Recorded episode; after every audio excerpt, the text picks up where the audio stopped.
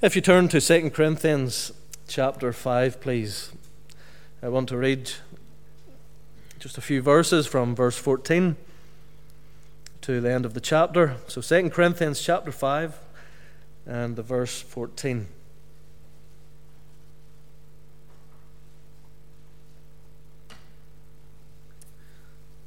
Second Corinthians 5, verse 14. For the love of Christ constraineth us, because we thus judge that if, if one died for all, then we're all dead. And that he died for all, that they which live should not henceforth live unto themselves, but unto him which died for them, and rose again. Wherefore henceforth know we no man after the flesh. Yea, though we have known Christ after the flesh, yet now henceforth know we him no more. Therefore, if any man be in Christ, he is a new creature. Old things are passed away. Behold, all things are become new. And all things are of God, who hath reconciled us to himself by Jesus Christ, and hath given to us the ministry of reconciliation. To it, that God was in Christ, reconciling the world unto himself, not imputing their trespasses unto them, and hath committed unto us the word of reconciliation. Now then, we are ambassadors for Christ, as though God did beseech you by us. We pray you in Christ's stead, be ye reconciled to God. For he hath made him to be sin for us, who knew no sin, that we might be made the righteousness of God in him. Let's bow our heads in prayer. Our Heavenly Father, once again, we are thankful for the opportunity that we have to be here tonight. Lord, we're thankful for even a time set aside and the freedom to be set aside and now come together for the, the opportunity to pray. Lord, we're thankful that you have made this way open to us where we can come in our Saviour's name and pray to the Heavenly Father. And Lord, even as we come to pray now, before we come to the Word, I just ask that even as we've read the Word, you've blessed it to our hearts. But also as I come to preach, Lord, give that word in season, not only to my own heart, but to the hearts of the hearers here as well. Bless us as we contemplate how it is that the love of Christ constraineth us. And may even the thoughts of Christ bless our hearts tonight. And even as we think of him as we leave, Lord, may we love him more. In Jesus' name we ask. Amen. So, what I want to really hone in on here tonight, as we've intimated in the prayer even, is those first few words in verse 14. For the love of Christ constraineth us.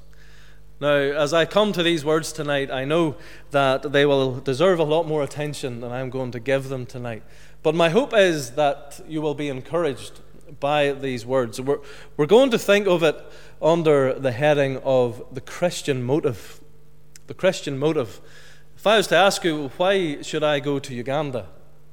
What would make me go to Uganda? What would make you serve the Lord here, even in Belfast or wherever your community is? Why? What would drive you to do such a thing? Why would you pray for us as we go to Uganda? What's your motivation? Is the question. And that's what we want to answer here uh, even tonight. You think of Paul the Apostle, he's the one who's writing the words here in 2 Corinthians. And you think of what we think even of Paul the Apostle, this great missionary. We, we raise him up as one of the greatest missionaries the world has ever seen. So we esteem him to be this great man. But the reality is, as, as you read through Scripture, as you read through the, his epistles, the reality is Paul was not so well thought of by everyone. He was not this great man in the thoughts of everyone. He was an outcast many a time. He was running for his life.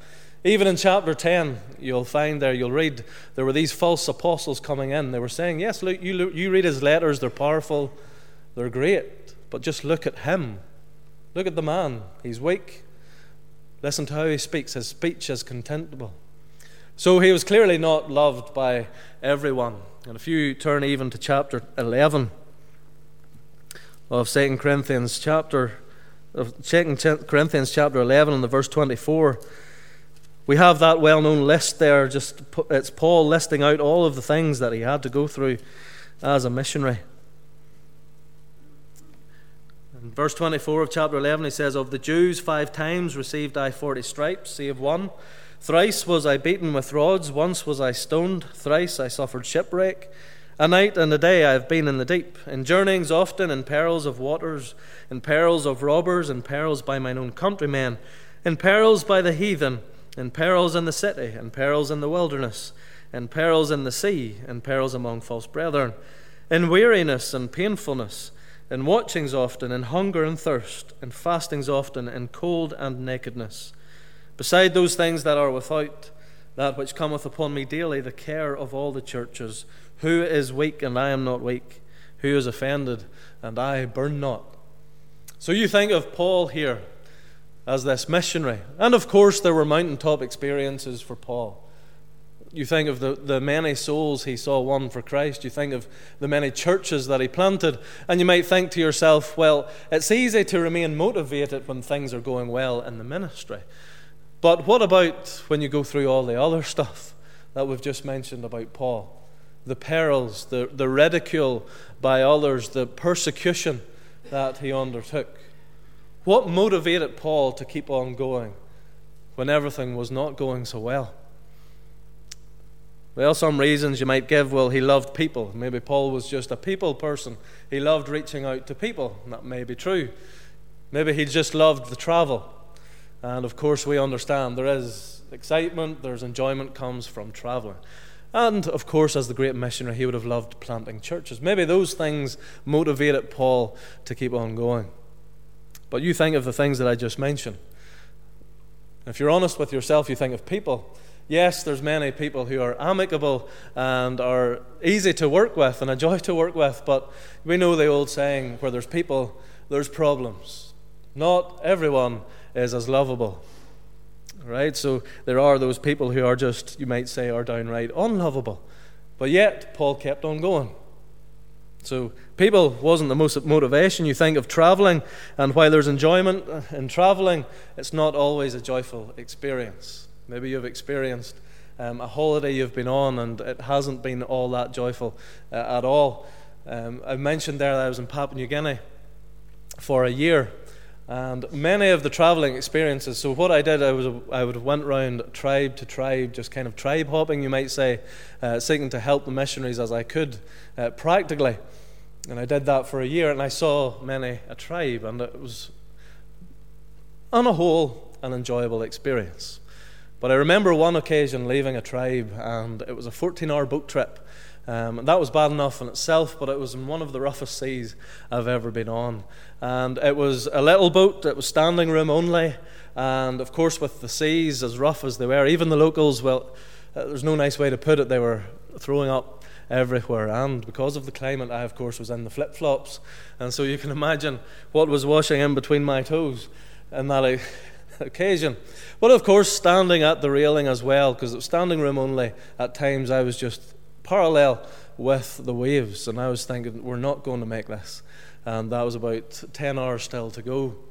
So, yes, traveling can be exciting as a missionary, but it's not always a good experience. You know, Paul was shipwrecked as well. And then you think of planting churches. Now, of course, planting churches is really uh, the aim for the missionary to get churches established. And of course, Paul did that. But what are churches made up of? It's people even the people that we just discussed and talked about. So then you think of Paul's commitment. What motivated Paul? It couldn't have been all of these unpredictable, changeable things. If that was Paul's key motivation, uh, we would have seen Paul quit the ministry, uh, the missionary life, very quickly. So, Paul, being motivated, could not have been motivated by these things. What was his motivation then? Well, it had to be something that was unchangeable and immovable. And of course, that is the love of Christ, the immutable love of Christ. Paul says it was the love of Christ that constrains him. Whether it was in shipwreck or whether it was in safe crossing, Paul kept going. It was the love of Christ kept him going. Whether it was in sickness or in health, whether it was in ridicule or whether people were praising him, the love of Christ constrained him to keep on going. And Paul says it's that love, that motive, should constrain us as well. This isn't just for Paul. Paul wasn't just writing this concerning himself. It wasn't just for a select few within the church. Paul says, The love of Christ constraineth us. He was talking to all the believers within the church of Corinth. So, this is hopefully, I, I pray that it's a word for all of us here tonight, that we would let the love of Christ constrain us, be our motivation in all that we do. So let's think of this great motivation then. What does constraineth mean, first of all? When it says the love of Christ constraineth us, what does that really mean? Because you think of the word constrain in our own English, we, we think of constrain as something that holds us back, to be held back or to be restrained in some sense. Now, that's of course not what Paul is getting at here in the verse. It's not that the love of Christ holds us back or restrains us. Rather, what does constraineth mean? Well, in our text, it's really speaking about being kept by or being held together by. So we are held together by the love of Christ. And it goes even further than that in the sense that we are controlled by the love of Christ. That's really the sense of what Paul's saying here. And so when I talk about being constrained, that's what I am talking about as well. Being held together by and controlled by the love of Christ.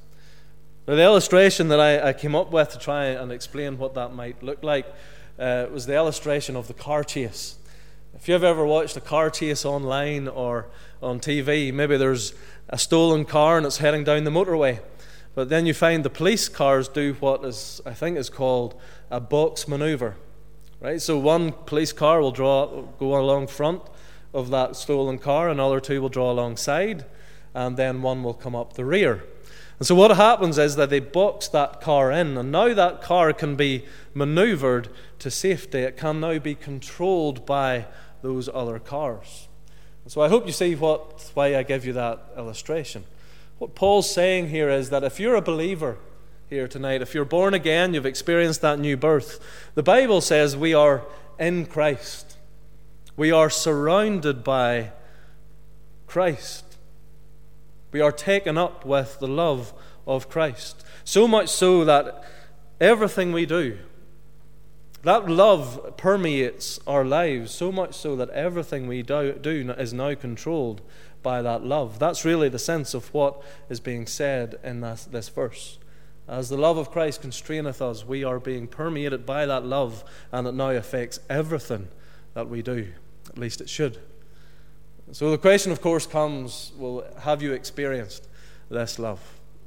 Of course, at a prayer meeting, I would, I would hope you've experienced the love of Christ and salvation, how that love, God so loved the world that He sent His Son. So I hope that the love of Christ has constrained you at least to accept Him as Savior. You're saved. But beyond the salvation, have you, do you know what it feels like? Do you know what it is to experience the love of Christ constraining you in life and ministry? Everything that you do is just controlled by the love of Christ.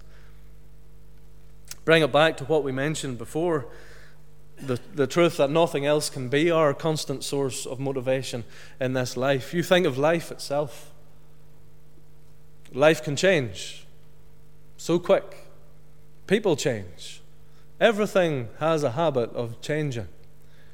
But yet, in the changeableness of life, What's the constant for the believer? It's always the love of Christ, never changes. Turn to Romans chapter 8, please, just to encourage our hearts even further with that thought the constant love of Christ. Romans chapter 8, verse 35. Well known text, I'm sure, to you. Says, Who shall separate us from the love of Christ? Shall tribulation or distress or persecution?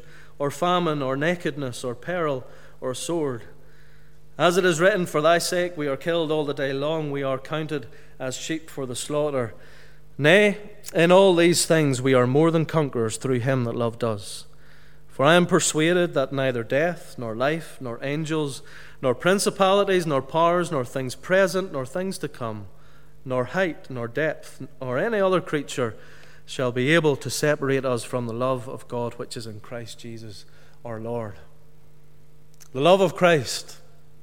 Of course, the love of Christ is why we are saved tonight. The love of Christ that brought him into this world to die for our sins. There's a sacrifice there on the cross. Love brought him here. There's the love of Christ, and that giving us this new life, we are now kept in that salvation that we've received to such an extent that, as it says here in Romans chapter 8, we will never be separated from that love. Nothing shall separate us from the love of Christ. And if you take nothing with you here tonight, at least go with that encouragement. Whatever has happened in the past, maybe it's just the past year, even the past days, you've maybe come here with a heavy heart. Go with the encouragement the love of Christ has not changed. And whatever comes to pass in the following weeks, following year, the love of Christ will never change. The love that He has for you is unchanging. It is an eternal, everlasting love. And so, even going with that encouragement, but here, Paul, the point is that it is that love now that constraineth Paul to make that love known. And that's what we want to think about even in our final points. Before we come to prayer, let's think about the result of having this preoccupation with the love of Christ. Where does it ultimately lead us? Well, practically, it leads us beyond ourselves. The love of Christ will always have us think beyond ourselves. You look at our, our verses there in our text in 2 Corinthians chapter 5 and the verse 14 again. For the love of Christ constraineth us, because we thus judge that if one died for all, then we're all dead. And that he died for all, that they which live should not henceforth live unto themselves, but unto him which died for them and rose again. So here again is the point. The love of Christ will take us beyond ourselves. Ultimately, it will have us live for Him. So, being constrained by the love of Christ, as it has us live for Him, what does that mean? What will that look like? Well, our interests then are going to be His. Our desires are going to be His desires. The love that He has for people will be the love that we will have for people. The love that He has to make His name known to the nations should be the love that we have to make His name known. We are constrained by His love to do this. And this brings us full circle to think of Paul as the missionary again. Why did he go? He was motivated and constrained by the love of Christ to do so. It starts with the love of Christ. That's where it always begins. It starts with His love that He has for the individual. But that's reciprocated in his people to a love that we have then for him, which then leads us to make that love known to those for whom he has died. So I hope you see the progression. His love that will turn to a love that we have for him, which will then turn or lead us to then make that love to those for whom he has died. That's why anyone goes to Uganda. That's why any of you serve the Lord. And I believe we're all called to serve to some capacity. But why serve? It's because the love of Christ constraineth you to do so. If you look at those verses in verses 18 and 20, all things are of God who hath reconciled us to himself by Jesus Christ and hath given to us the ministry of reconciliation. What's the ministry of reconciliation? Well, it's really just another way to put the gospel. Reconciliation talks about how God's wrath has really been appeased. We are now at peace with a God that we were once at enmity with. Jesus Christ, the love of Christ, has reconciled us. And now we are told here that we have this ministry now of reconciliation to make it known. In verse 20, we're told, Now then, we are ambassadors for Christ. What's an ambassador? An ambassador is a spokesperson. What a privileged position it is to be a spokesperson for Christ. To be saved, yes, there's many a blessing for ourselves in salvation, but that salvation was never meant to just stop at us as the individual. It was always Christ's intention in saving us that through us he would make that love known to the others around us. We are his spokesperson. His mouthpieces, you might put it like that. And what a privileged place it is to be a spokesperson for Christ. But why do it, is the question. Because His love constraineth us to do so.